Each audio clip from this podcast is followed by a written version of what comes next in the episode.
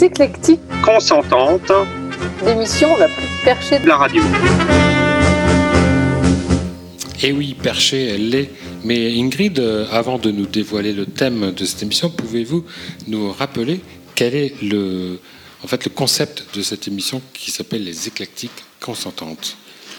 Alors, c'est une émission un peu particulière qui, euh, dont nous choisissons, pour le- laquelle nous choisissons un thème et nous développons euh, un petit peu dans l'esprit du cadavre exquis autour de ce thème. Et aujourd'hui, ce thème est la lumière. Effectivement, nous, l'avons déjeuné, nous avons déjeuné avec ce cadavre. euh, Il était vraiment exquis ce midi, avant cette émission. Donc, euh, la lumière. Exactement. Et Alors- donc nous, nous nous envoyons à la figure des, des textes philosophiques, poétiques, artistiques, scientifiques, euh, qui viennent pas. se ou pas et qui viennent se voilà sérieux ou pas et qui viennent se Et la lumière est un sujet qui nous est cher euh, en franc-maçonnerie et qui est euh, très important, euh, si ce n'est essentiel aujourd'hui. Absolument.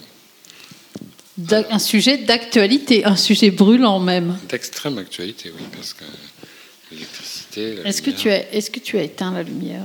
La lumière est éteinte. Nous sommes dans, dans l'obscurité la plus complète. Donc nous la cherchons. Donc nous la cherchons. Donc, euh, à défaut de l'avoir à tous les étages. Oh là là, Oh là là. ça commence très bien. Un peu de lecture Ingrid. euh Bien sûr, donc nous allons commencer cette émission par une petite lecture euh, qui sera tirée des vagues de Virginia Woolf. Le soleil, le soleil ne s'était pas encore levé, la mer et le ciel eussent semblé confondus, sans les mille plis légers des ondes pareilles aux craquelures d'une étoffe froissée. Peu à peu, à mesure qu'une pâleur se répandait dans le ciel, une barre sombre à l'horizon les sépara de la mer, et la grande étoffe grise se raya de larges lignes, bougeant sur, sous sa surface, se suivant, se poursuivant l'une l'autre en un rythme sans fin. Chaque vague se soulevait en s'approchant du rivage, prenait forme, se brisait et traînait sur le sable une mince un mince voile d'écume blanche. La houle s'arrêtait, puis s'éloignait de nouveau, avec le soupir d'un dormeur dont le souffle va et vient, sans qu'il sans qu'il en ait conscience. Peu à peu, la barre noire de l'horizon s'éclaircit. On eût dit que de la lisse était déposée au fond d'une vieille bouteille, laissant leur transparence aux vertes parois de verre. Tout au fond, le ciel lui aussi devint translucide, comme si un blanc sédiment s'en était détaché, ou comme si le bras d'une femme couchée sous l'horizon avait soulevé une lampe. Des bandes de blanc, de jaune, de vert s'allongèrent sur le ciel comme les branches plates d'un éventail. Puis la femme invisible souleva plus haut sa lampe, l'air enflammé parut se diviser en fibres rouges et jaunes, s'arracher à la verte surface dans une palpitation brûlante, comme les lueurs fumeuses au sommet des feux de joie. Peu à peu, les fibres se fondirent en une seule masse incandescente. La lourde couverture grise du ciel se souleva, se transmua en un million d'atomes bleu tendre. La surface de la mer devint lentement transparente. Les larges lignes noires disparurent presque sous ses ondulations et sous ses étincelles. Les bras, le bras qui tenait la lampe, l'éleva sans hâte. Une flamme large apparut enfin, un disque de lumière brûla sur le rebord du ciel, et la mer tout autour ne fut plus qu'une seule coulée d'or. La lumière frappa tour à tour les arbres du jardin, et les feuilles devenues transparentes s'éclairèrent l'une après l'autre. Un oiseau gazouilla très haut, il y eut un silence. Plus bas, un autre oiseau reprit le même chant. Le soleil rendit au mur leurs arêtes tranchantes. Le bout de l'éventail du soleil s'appuya contre un store blanc. Le doigt du soleil marqua d'ombre bleue un bouquet de feuilles près d'une fenêtre de chambre à coucher. Le store frémit doucement, mais tout dans la maison restait vague et sans substance. Au dehors, les oiseaux chantaient leur mélodie vive. Voilà, c'était euh, un extrait des vagues de Virginia Woolf. Et euh, nous pouvons peut-être continuer avec un extrait musical. euh, alors, euh, je pensais à, à Daphnis et Chloé. Je pensais au lever du jour de Daphnis et Chloé pour. euh,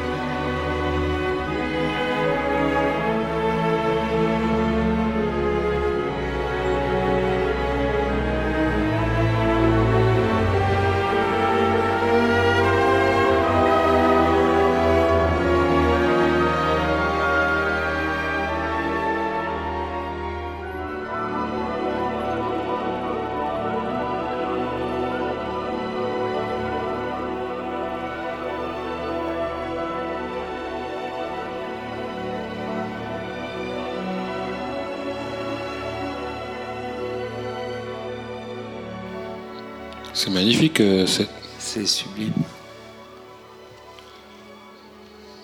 Dans Ouais, je disais, c'est magnifique et, et extrêmement reposant cette euh, absolument. petite musique de Daphnis et Chloé. Donc merci Daphnis et Chloé. Eh oui. Merci Maurice. Et nous repartons sur quelques, sur quelques vers. Dans les seins nébuleux des constellations, ô toi qui naquis la première, ô nourrice des fleurs et des fruits, ô lumière, blanche mère des visions. Tu nous viens du soleil à travers les doux voiles, des vapeurs flottantes dans l'air.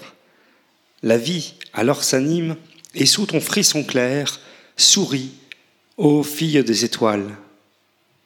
Salut, car avant toi les choses n'étaient pas. Salut, douce, salut puissante, salut de mes regards conductrices innocentes et conseillères de mes poids, de mes pas. Par toi sont les couleurs et les formes divines. Par toi tout ce que nous aimons. Tu fais briller la neige à la cime des monts. Tu charmes, tu charmes le bord des ravines. Tu fais sous le ciel bleu fleurir les colibris dans les parfums et la rosée, et la grâce décente avec toi s'est posée sur les choses que tu chéris. Le matin est joyeux de tes bonnes caresses, tu donnes aux fruits la douceur, au bois l'ombre mouvante et la molle épaisseur que cherchent les jeunes tendresses. Par toi, la mer profonde a de vivantes fleurs, et de blonds nageurs que tu dors, au ciel humide encore et pur, tes météores prêtent, prêtent l'éclat des sept couleurs. Lumière, c'est par toi que les femmes sont belles. Sous ton vêtement glorieux et tes chères clartés, en passant par leurs yeux, versent des délices nouvelles. Leurs oreilles te font un trône oriental où tu brilles dans une gemme. Et partout où tu luis, tu restes, toi que j'aime, vierge comme en ton jour natal. Ô force, sois force, ô lumière, mes, épuise mes pensées, belles et simples comme toi, dans la grâce et la paix, déroulées sous ta foi, leur forme toujours cadencée. Donne à mes yeux heureux de voir longtemps encore en une volupté sereine la beauté se dressant marcher comme une reine sous ta chaste couronne d'or. Et, lorsque dans son sein la nature des choses formera mes destins futurs, reviens baigner, reviens nourrir de tes flots purs mes nouvelles métamorphoses. Anatole France. Magnifique. Et puis, citer Anatole France, what else nous, nous enchaînons avec un petit extrait musical, peut-être? Est-ce que vous avez une préférence je, je vous laisse choisir, monsieur. Ah ouais. Allez au hasard. Au hasard. Allons, Ok. allons au hasard par les petits chemins. C'est parti. Je sais pas ce qu'ils ont glissé dans mon cœur Pour que la nuit devienne la lumière J'ai vu la lumière Alléluia Alléluia Assis au fond du bar, perdu dans le brouillard. Je m'ennuie toujours en soirée. Mes potes veulent me faire boire, je veux juste leur dire au revoir. Ok, juste un dernier. Vodka et cigarette, seul au milieu de la fête. Le monde est flou. Pourquoi la musique s'arrête? Est-ce que c'est toute la planète? Ou ma tête qui tourne? Je sais pas ce qu'ils ont glissé dans mon verre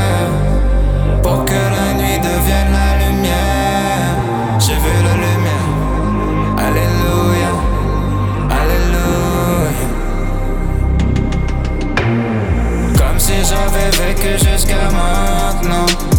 Seulement pour arriver à cet instant. J'ai vu la lumière. Alléluia. Alléluia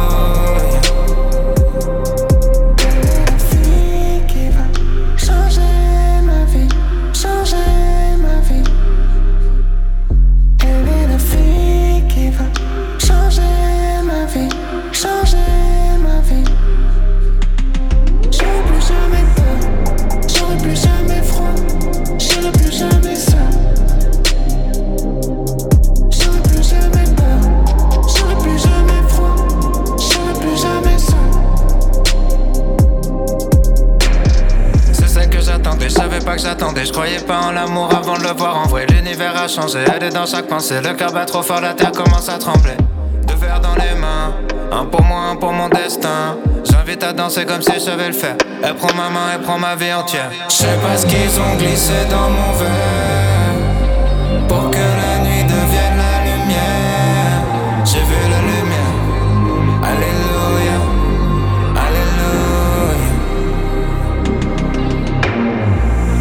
j'avais vécu jusqu'à maintenant.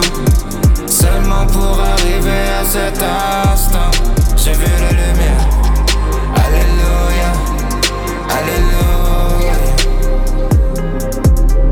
La fille qui va changer ma vie, changer ma vie. Changer la vie. euh, La fille qui va changer ma vie, changer Et oui, euh, est-ce que la lumière euh, change notre vie euh, Pourquoi ce choix d'Oralsan, euh, Igor C'est Ingrid une bonne a question, choisi parce que- Orelsan. Genre, c'est Pourquoi ce choix de la lumière, euh, Ingrid Par Oralsan C'est une bonne question. Je vous remercie de me l'avoir posée. Je suis un spécialiste des bonnes questions, en effet. Euh, Pourquoi ce... D'abord, pourquoi ce choix de la lumière? Est-ce qu'on pourrait pas se contenter de rester dans l'ombre? En effet, mais j'oserais la question du coup euh, qui pend. Euh, Peut-il y avoir de l'ombre sans lumière? Non. Techniquement pas, mais quoique. Techniquement, euh, quoique. Alors, l'ombre. L'ombre a été l'objet de notre précédente émission, si je ne m'abuse. Une parce que- précédente émission. oui. Une précédente, Ouais, ouais, ouais, c'est- ouais. Voilà, une précédente, et c'est-à-dire une, une qui a été faite avant celle-ci. Attends, Donc nous passons de l'ombre à la lumière, en fait. oui. Et en plus, il fait un temps magnifique à Paris. Effectivement, nous sommes à Paris pour ne rien euh, cacher à personne. Nous sommes dans nos- un, un- un de ces endroits qui devient un de nos studios préférés, en fait, hein, j'ai l'impression, qui s'appelle le Fountier Guédir. 110 Rue Monge, c'est euh, le meilleur 117 couscous de Monge. Et voilà, donc le concept de l'émission de est- devenu euh, on mange un couscous et, et on fait l'émission ensuite. Ce qui, est, ce qui est une forme de challenge quand même. C'est un challenge assez Parce intéressant. que enregistrer une émission après avoir mangé un couscous, il faut être extrêmement motivé. Heureusement, il y a la bourra qui nous permet de digérer un petit peu entre les deux. Y a-t-il de la lumière dans la bourra? Euh, je crois que effectivement la bourra est une lumière, une sorte de lumière d'ailleurs. Quelle est sa signification en, en- en français On devrait, on devrait appeler la- le maître des lieux. La, fonction, la signification de Bourra, Ouais. ça se trouve, ça veut rien dire du tout. Ils ont inventé ça pour qu'on puisse le prononcer. de la Oui, c'est la-. Peut-être peut-être allons-nous poursuivre de par des lectures un peu plus sérieuses. Oui, je couperai ça. que la signification de l'alcool- la bourra. C'est de l'alcool de figue, tu vois. Voilà. On peut la faire à chaque émission en même temps. La lumière. Là, on est en train d'enchaîner trois lectures. Moi, je voudrais quand même. On que- met un peu de musique, là, aussi. de la musique, mais je, mais je n'ai entendu personne de vous deux nous expliciter un peu ce qu'il en- pourquoi il avait choisi son texte. euh, et, et voilà. Donc, euh, Ingrid, pourquoi ce texte de départ, qui était très beau? Le premier texte de Virginia Woolf, simplement parce que les vagues m'ont extrêmement, m'ont beaucoup ému. C'est un texte sans personne, dénué de protagonistes, qui ne parle, qui ne fait que décrire un paysage, une atmosphère, euh, la mer, les vagues, Et la lumière. et la, et la lumière et les, les mille couleurs qui, que reflètent euh, qui, qui sont créées par la lumière et l'ombre et c'est c'est un je trouve ça absolument magnifique et ça me ça me touche beaucoup et c'est pour ça que je voulais partager ce texte avec euh, les auditeurs de, De Radio de Delta. Radio Delta. La radio qui. J'ai failli dire France Musique, mais non. Non, Pas ni encore. France Musique, ni France Culture. On pas encore nous ne sommes- France. Nous ne sommes que Non. sur Radio Delta. Mais nous sommes que sur Radio Delta, la Oui, radio nous- qui illumine. non, mais nous sommes euh, uniquement nos sur Radio oreilles. Delta. Et la radio Alors, qui illumine rayonne entre les oreilles. et rayonne entre les oreilles. Voilà. Exactement. Alors, Igor, le deuxième texte, qu'est-ce que c'était? Le texte d'Anatole France. Oui, que- euh, oui. Ce- De qui était ce texte d'Anatole France, Bah. euh, en fait? Alors c'est pas France, non c'est France, non c'est pas France Galles, non c'est Anatole France. Anatole France. Anatole France. Non, non c'est que la, la lumière donne, donne à voir, elle, elle introduit le relief. Et nous, nous, nous, nous sommes, nous sommes en plusieurs dimensions, nous les, nous les humains. Si nous, si, sans, sans la lumière et sans les ombres, nous ne verrions pas nos propres. euh, Après, j'ai- j'aime bien l'idée que le- la lumière guide vers le- vers l'autre, vers l'amour. Bon, en l'occurrence, vers les femmes, mais euh, c'est valable pour tous les corps en, réalité. Les femmes ou pas. hein. Oui, bah justement, c'est lui il parle des femmes. Voilà, mais c'est un... déjà la lumière permet de bah, de, de, de percevoir l'altérité, qu'elle soit euh, physique euh, ou pas, euh, de connaissance ou pas, etc. C'est-à-dire que si, si on est juste dans l'obscurité, je pense qu'on déjà on ne se voit, on n'a déjà pas forcément conscience ou perception de, de nous-mêmes, mais encore moins de, de l'extérieur. Voilà. D'accord. Alors, je vous propose, j'ai trouvé euh, une musique qui, euh, qui faisait une, une transition excellente entre l'ombre et la lumière. Genre, je- bon, ou- oubliez, je coupe. Parce qu'en fait, c'est le nom de l'album. C'est con. Il n'y D'accord. a pas de musique. Alors, je vais peut-être euh, continuer avec une autre lecture. Pas. Ouais. Et puis moi, je, Qui est, moi, je euh, me tais, du coup. qui est euh, tiré du Gardeur de troupeau de Fernando Pessoa Ah oui. et qui s'appelle Le clair de lune. Oh, sublime. Le clair de lune, lorsqu'il frappe le gazon, je ne sais ce qu'il me rappelle. Il me rappelle la voix de la vieille servante qui me disait des contes de fées, et comme Notre-Dame en robe de mendiante allait la nuit sur les chemins au secours des enfants maltraités. Si je ne puis plus croire que tout cela soit vrai, pourquoi le clair de lune frappe-t-il le gazon?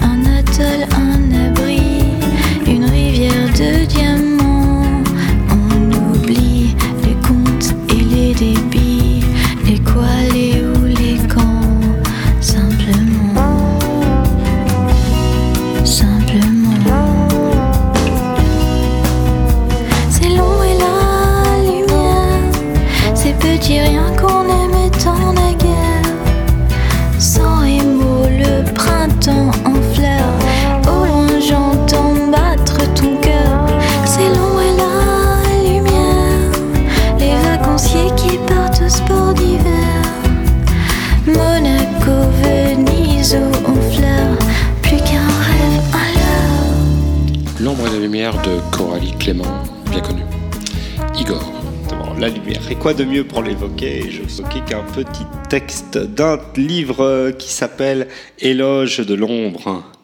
Parce qu'après tout, oui, oui, voilà. Et, donc ce n'est que trois heures plus tard que Jehan, se frappant le front de l'index, s'écria Maître, les serpents Les serpents gravés sur la croix. Oui, eh bien, les serpents. La lumière, ils sont l'emblème de la lumière prote- protectrice et divine. Le prophète me l'a dit, et c'est pourquoi on les a gravés sur la croix. Mais bien sûr, lapin, affirma le maître le plus tranquillement du monde, tu n'as pas fini de t'étonner. L'œuvre de Rudic contient un message, lapin, que je te divulguerai jour après jour et que tu transmettras à ton tour à cela, seul que tu en jugeras digne. Il faut maintenir l'antique connaissance du Verbe de lumière créateur de vie. Et sa réappropriation dans le prologue de l'évangile de Saint Jean m'oblige à tenir dur comme fer que l'esprit celtique a été l'esprit pré-chrétien par excellence. C'est pour ça que nous faisons nos jurements sur l'évangile de Jean. Nous sommes johannites. Il reprit, souffle et continua. Et encore, je ne t'ai pas tout dit. Et on ne peut tout dire comme ça en une seule vie sur la connaissance des druides, tant elle était grande. Les quatre cercles que j'ai tracés aux aisselles de la croix représentent aussi les quatre éléments. Mais les druides en plaçaient un cinquième au centre de la croisée qu'ils nommaient vouivre. Ah, éclata Géant, je la connais aussi, celle-là. Le sacré pouilleux de prophète m'en a rebattu les oreilles. Je connais ça. Et l'éther, le courant divin, le serpent, lança Géant. Tout juste, le serpent, oui, que tu as trouvé gravé sur la croix près de la source guérisseuse où les estropiés trempaient leurs abattis. Jean fit dix pas en silence, puis, l'œil plissé, ricana. Quelle ménagerie, par Saint-Gall, quelle ménagerie Symbole, lapin, chantonna le maître sur un ton badin, symbole que nous continuons et continuerons à sculpter dans les édifices que nous construisons nombres et rapports que nous appliquerons envers et contre tous, à leur tracé pour témoigner éternellement des connaissances de nos maîtres qui formèrent l'humus où fleurit l'arbre du Christ, et pour en faire profiter tous les gens qui... Un souffle passe. Un ange passe. Oui, je suis là. Qu'on le découpe. Alors, j'ai- J'ai entendu une autre version que je garderai pour moi. De l'ange passe. Oui. Extrêmement radiophonique euh, comme Ingrid. Vous savez qu'ici, Ingrid, euh, C'est une version pour adultes que nous ne diffuserons pas sur Radio Delta. sur les éclectiques consentantes, euh, on a le droit de tout se dire. C'est interdit au moins de 25 ans au sein de- Non, je passe et repasse. Très beau texte. Alors pourquoi les lumières Bon, Ingrid que- est en train de Mais parce que d'écrire justement, des textos, nous- euh, elle des sextos à son nouvel euh, Ah, oh là là. Alors, copain. Nouvelle, on sait pas, mais- À propos de l'ange passe, à propos de l'ange passe, Jean Cocteau, un jour, au cours d'un repas, euh, Jean Oui. Co- au, au cours d'un repas très sérieux, où Jean Cocteau était invité, quel- un, un grand silence se fit et quelqu'un dit Un ange passe. Et Jean Cocteau de répondre Attrapez-le vite, qu'on l'encule. Eh bien voilà, Voilà. Jean Cocteau, que nous ne désespérons pas de faire venir un jour à une émission, même si c'est un peu Exactement. compliqué, mais la technique. Ce, euh, ce qui veut dire que malgré le fait que nous ne connaissions pas le sexe des gens, des anges, ils ont un trou d'une manière ou d'une autre. Quelle, un quelle magnifique poésie, En tout cas, Igor Mais En tout cas, ils ont un interstice. où Ils se ont un nous sommes, interstice. loin de la, lu- nous sommes loin de la lumière, très loin. mais C'est dans les interstices que les passe la interstices lumière, que hein. passe la lumière. oui, mais- en même temps. Eh, bon, ok. Euh, voilà, donc euh, nous étions, nous sommes toujours euh, en direct euh, frelaté. Ça t'apprendra. Alors je pense, je pense que je vais continuer. Vas-y, vas-y. Avec, Je pense qu'il euh, faut continuer, ouais. Alors, Après, on pourra parler un peu de la lumière quand même, parce que c'est un des objets qui nous animent. Et pas que sexuellement. Nous autres francs-maçons, nous et francs-maçons. alors euh, moi, je, je, je souhaitais vous parler du Petit Prince et en particulier vous lire le chapitre qui où le Petit Prince arrive sur la planète d'un allumeur de réverbères. Ah ouais. La cinquième planète était très curieuse. C'était la plus petite de toutes. Il y avait là juste assez de place pour loger un réverbère et un allumeur de réverbère. Le petit prince ne parvenait pas à s'expliquer à quoi pouvait servir quelque part dans le ciel, sur une planète sans maison ni population, un réverbère et un allumeur de réverbère. Cependant, il se dit en lui-même Peut-être bien que cet homme est absurde. Cependant, il est moins absurde que le roi, que le vaniteux, que le businessman et que le buveur. Au moins, son travail a-t-il un sens Quand il allume son réverbère, c'est comme s'il faisait naître une étoile de plus ou une fleur. Quand il éteint son réverbère, ça endort la fleur ou l'étoile. C'est une occupation très jolie. C'est véritablement utile, puisque c'est joli. Lorsqu'il aborda la planète, il salua respectueusement l'allumeur. Bonjour, viens-tu d'éteindre ton réverbère? C'est la consigne, répondit l'allumeur. Bonjour. Qu'est-ce que la consigne? C'est d'éteindre mon réverbère. Bonsoir. Et il le ralluma. Mais pourquoi viens-tu de le rallumer? C'est la consigne, répondit l'allumeur. Je ne comprends pas, dit le petit prince. Il n'y a rien à comprendre, dit l'allumeur. La consigne, c'est la consigne. Bonjour. Et il éteignit son réverbère. Puis il s'épongea le front avec un mouchoir à carreaux rouges. Je fais un métier terrible. C'était raisonnable autrefois. J'éteignais le matin, j'allumais le soir. J'avais le reste du jour pour me reposer et le reste de la nuit pour dormir. Et depuis cette époque, la consigne a changé. La consigne n'a pas changé, dit l'allumeur. C'est bien là le drame. La planète, d'année en année, a tourné de plus en plus vite et la consigne n'a pas changé. Alors, dit le petit prince, alors maintenant qu'elle fait un tour par minute, je n'ai plus une seconde de repos. J'allume et j'éteins une fois par minute. Ça, c'est drôle. Les jours chez toi durent une minute. Ce n'est pas drôle du tout, dit l'allumeur. Ça fait déjà un mois que nous parlons ensemble. Un mois? Oui, 30 minutes, 30 jours. Bonsoir. Et il ralluma son réverbère. Le petit prince le regarda et il aima cet allumeur qui était tellement fidèle à la consigne. Il se souvint des couchers de soleil que lui-même allait autrefois chercher en tirant sa chaise. Il voulut aider son ami. Tu sais, je connais un moyen de te reposer quand tu voudras. Je veux toujours, dit l'allumeur, car on peut être à la fois fidèle et paresseux. Le petit prince poursuivit. Ta planète est tellement petite que tu fais le tour en trois enjambées. Tu n'as qu'à marcher assez lentement pour rester toujours au soleil. Quand tu voudras te reposer, tu marcheras, et le jour durera aussi longtemps que tu voudras. Ça ne m'avance pas à grand-chose, dit l'allumeur. Ce que j'aime dans la vie, c'est dormir. Ce n'est pas de chance, dit le petit prince. Ce n'est pas de chance, dit l'allumeur. Bonjour. Et il éteignit son réverbère. Celui-là, dit le petit prince, tandis qu'il poursuivait plus loin son voyage, celui-là serait méprisé par tous les autres, par le roi, par le vaniteux, par le buveur, par le businessman. Cependant, c'est le seul qui ne me paraisse pas ridicule. C'est peut-être parce qu'il s'occupe d'autre chose que de soi-même. Il eut un soupir de regret et se dit encore Celui-là est le seul dont j'eusse pu faire mon ami. Mais sa planète est vraiment trop petite. Il n'y a pas de place pour deux. Ce que le petit prince n'osait pas s'avouer, c'est qu'il regrettait cette planète bénie à cause surtout des 1440 couchers de soleil par 24 heures. 1440 couchers de soleil. Et voilà. Un texte qui me laisse penser que finalement, il peut y avoir de lumière sans, sans lenteur, si on allume trop vite et si ça passe trop vite. euh, voilà. Nous qui, te- qui ne travaillons pas forcément tout le temps, puisque nous, nous savons avoir une, jo- une demi une demi-journée de travail une demi-journée de, de repos. Je pense que c'est abs- absolument fondamental. Si on, a- si on éteint et qu'on si on rallume et qu'on éteint la lumière toutes les, toutes les minutes, ça finit par perdre euh, tout son sens et par fatiguer l'esprit, le corps et l'âme de notre pauvre allumeur de, de réverbère, qui s'en plaint d'ailleurs. Alors, quel est, quel est votre allumeur de réverbère à tous les deux Euh, Maçonniquement parlant, je ne sais pas, peut-être puisque nous sommes une- sur une radio maçonnique. Euh, je ne peux pas en parler.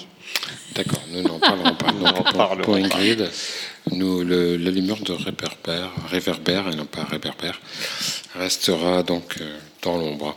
Igor, Ah, c'est une question intéressante. Je pense que ça pourra faire l'objet du- d'une planche en soi. Si l'allumeur de réverbère est D'une quoi? D'une quoi? D'une euh, d'une- planche en soi. d'une planche en soi. En général, les planches, Planche à en voile. bois, Oh, mais- Planche planche à en voile. bois ou- Non, d'une planche à voile. La prochaine planche est- planche à voile. étant à voile et à vapeur aussi, si vous voulez. Ça, c'est- Ok. Pour nos éditeurs, je rappelle qu'une planche est, est ce que l'on est ce que l'on désigne Comme un travail. par euh, voilà par le travail qu'on présente euh, en- lors de cérémonies euh, en, à certains rites. Voilà. donc une planche à voile et à Une vapeur. planche à voile et à vapeur. Donc, mais quel est donc votre allumeur de réverbère Eh ben- si, si- si- Après, l'allumeur de réverbère n'est pas forcément un individu. hein. Et pas- Oui, mais justement, c'est bien ça tout l'intérêt de l'histoire. C'est que si l'allumeur de réverbère est le parrain, admettons, puisque c'est la personne qui, à un moment donné, nous, nous donne un éclairage sur la voie que nous pourrions, à ce moment-là, choisir, euh, c'est Patrick. Voilà. Patrick, Patrick, si tu nous écoutes. Patrick, On si tu nous écoutes, si tu nous entends. Voilà. Euh, ensuite, il T'as se... oublié le pastis? Hein? Oui. Patrick, t'as Patrick, pastis. Pastis poilu, mais pastis quand même. Je suis désolée. C'était censé être une émission sérieuse. C'est pas grave, nous sommes toujours sur bon, les consentances Exactement. en direct, en direct virtuel et de Radio. Toujours autant euh, Et, consentant. et le sujet aujourd'hui est la lumière. Parce qu'il est- Surtout moi. il est parfois bon de le rappeler parce qu'on ne s'en rappelle pas toujours.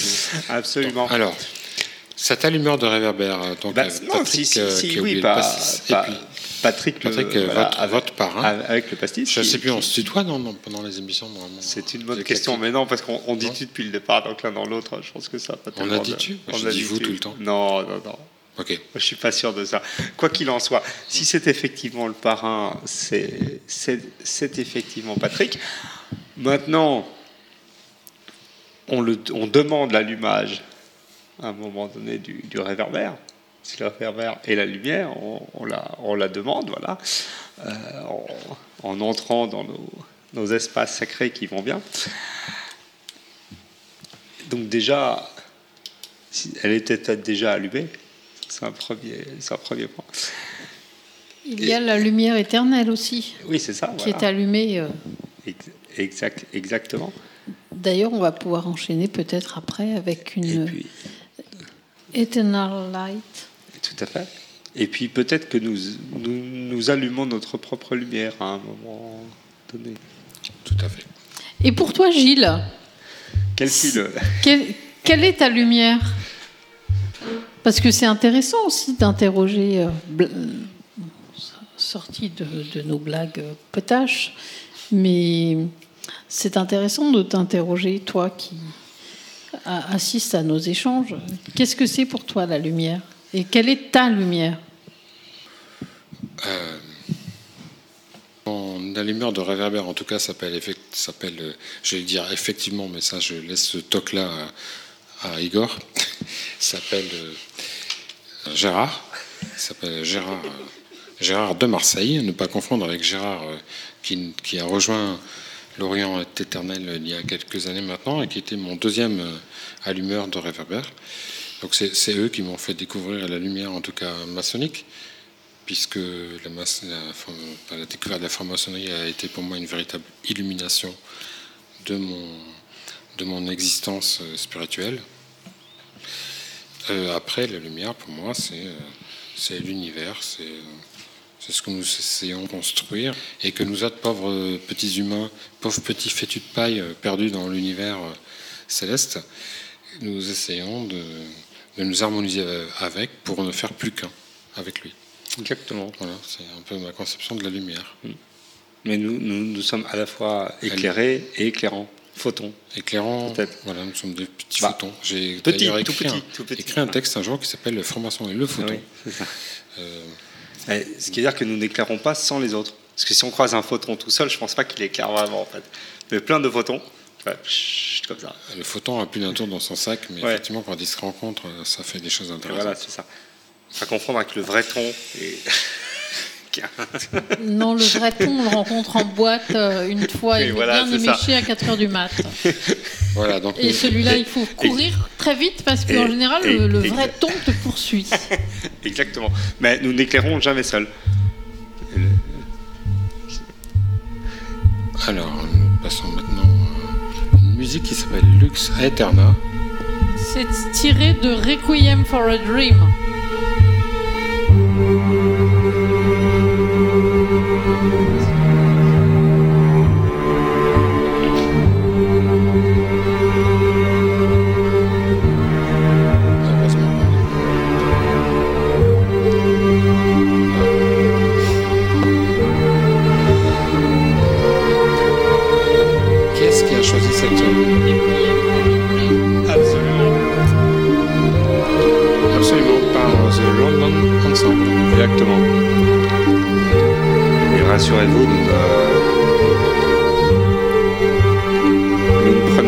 Autant de- d'héroïne que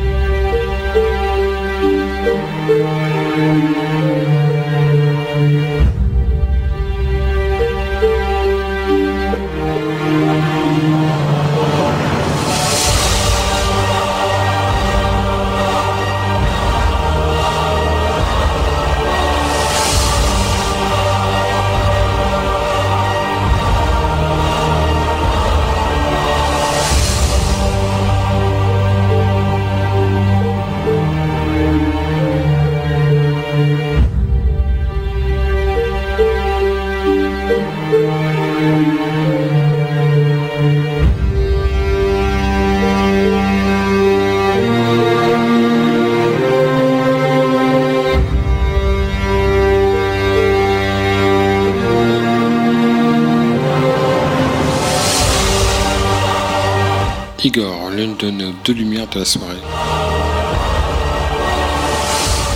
Tous les matins, lorsqu'il entre dans l'atelier, Monet prend congé du monde. Il passe le seuil et, devant lui, de l'autre côté de la porte, encore invisible, immatériel, c'est l'art qui l'attend. Je veux saisir Monet là, à cet instant précis où il entre dans l'atelier. Le bâtiment est encore dans la pénombre. Il y règne une odeur de plâtre, de colle humide, de tabac froid et d'huile de lin. La lumière zénitale descend du ciel et traverse l'immense verrière.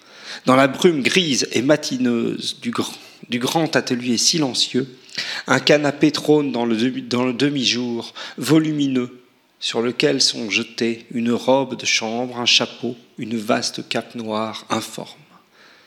Dans quelques jarres, en bouquets, des éclosions de pinceaux. D'autres brosses, plus petites, éparpillées dans des pots. Des dizaines de toiles sont posées à terre, en cercle, les unes à côté des autres. Ce sont des études réalisées d'après nature dans les mois précédents. Certaines sont très récentes, elles ne sont pas encore retranscrites sur les grands panneaux monumentaux sur lesquels il travaille. L'atelier est un chantier. Il y a des esquisses et des ébauches partout, par terre, posées le long des murs, en appui contre le canapé. Monet est le seul à s'y retrouver dans cet intense désordre, dans cet enchevêtrement de toiles et de peintures. La plupart des panneaux sont inachevés. Monet les reprend régulièrement, parfois longtemps après les avoir entrepris. Pour atteindre la partie supérieure des toiles, Monet utilise une plateforme, une sorte de table basse assez large sur laquelle il se hisse. Il passe des heures là, sa palette à la main sur son échafaudage de fortune. Monet travaille dans l'incertitude. Il ne sait pas ce qu'il peint, que ce qu'il peint prendra plus tard le nom légendaire de Nymphéa. Il ignore sur le moment que le monde entier vénérera l'œuvre qu'il a sous les yeux. Il n'y a aucun moyen pour l'artiste de savoir au jour le jour, face à l'obstacle, face aux difficultés de l'heure concrète, de la main et de la brosse, ce que deviendra dans les siècles l'œuvre sur laquelle on bute, sur laquelle on achoppe et qu'on retouche, qu'on amende sans fin en poursuivant de repentir en repentir la quête infinie d'une perfection qui ne peut être qu'illusoire. Non, Monet ne sait rien encore du grand destin aveugle qui attend les nymphéas. Bravo Igor. Et c'est Monet qui... Très intéressant. Eh oui, ça s'appelle L'instant précis où Monet entre dans l'atelier. De Jean-Philippe Toussaint. Exactement, que j'ai trouvé non jamais par, non pas par hasard. C'est Monet, pas Monite. ok, d'accord. Et nous sommes.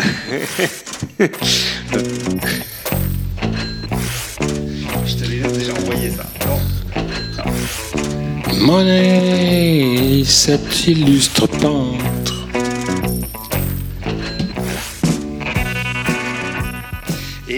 Je, trouve ce texte d'autant plus intéressant et d'autant plus beau que pour avoir vu les nymphéas et pour avoir été absolument subjugué et, co- et- et complètement dépassé spirituellement, temporellement, tout ce que, tout ce que l'on veut. Euh, ben, in fine, la lumière arrive à lui sans qu'il la voie, puisque euh, il est quasiment aveugle à ce moment-là, qu'il n'a pas grande idée de la, du, champ, enfin de, toute la, comment, la profondeur de ce qu'il est en train de peindre, si ce n'est qu'il a l'absolue nécessité de, de le faire.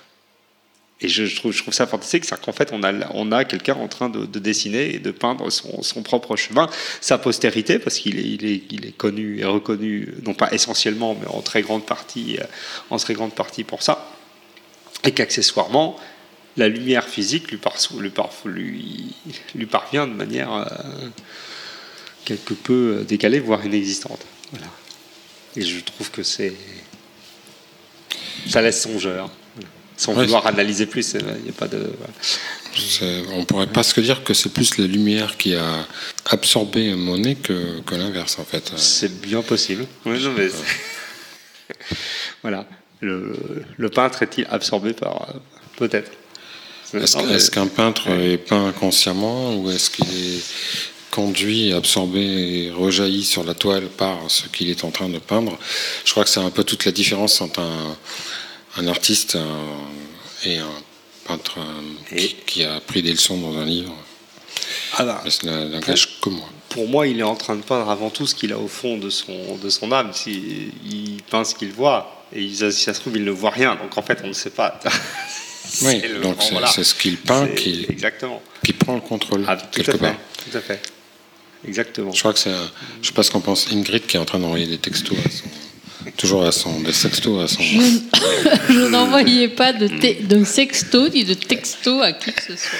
D'accord. Je, je lisais euh, quelque chose euh, Que n'avait pense- rien à voir. Que pensais-tu que penses-tu du fait qu'un un artiste qui, et est en train de peindre, donc il se sert forcément de la lumière pour faire euh, jaillir quelque chose sur, sur une toile, est lui-même maître de ce qu'il est en train de peindre, ou, ou est-ce que c'est plutôt le- ce qu'il est en train de peindre qui, qui, qui prend le contrôle de ce, de ce qu'il est? Alors pour moi, je pense que c'est ce qu'il est en train de peindre qui prend le contrôle de ce qu'il est. Et non pas lui qui. Il est, il est dépassé par ce qu'il euh, peint, finalement. Une fois que l'œuvre est posée sur la toile, c'est l'œuvre, qui- il appartient à l'œuvre et non pas le contraire, pour moi. Oui. Sauf s'il lui appartient à la seconde où il l'a peint. C'est-à-dire que pendant la- pendant l'acte de peindre. On ne parle pas de lapin. Non, mais j'ai bien compris. Bon, est-ce que je peux conclure euh, cette émission? Oh, tu peux conclure, on a encore un peu de temps, Je sais mais pas tu si c'est peux la, commencer la- conclusion, mais Alors, la- l'avant-conclusion, euh, est-ce que je peux vous lire un texte, Mais un, dernier, sûr, un tout sûr, dernier texte?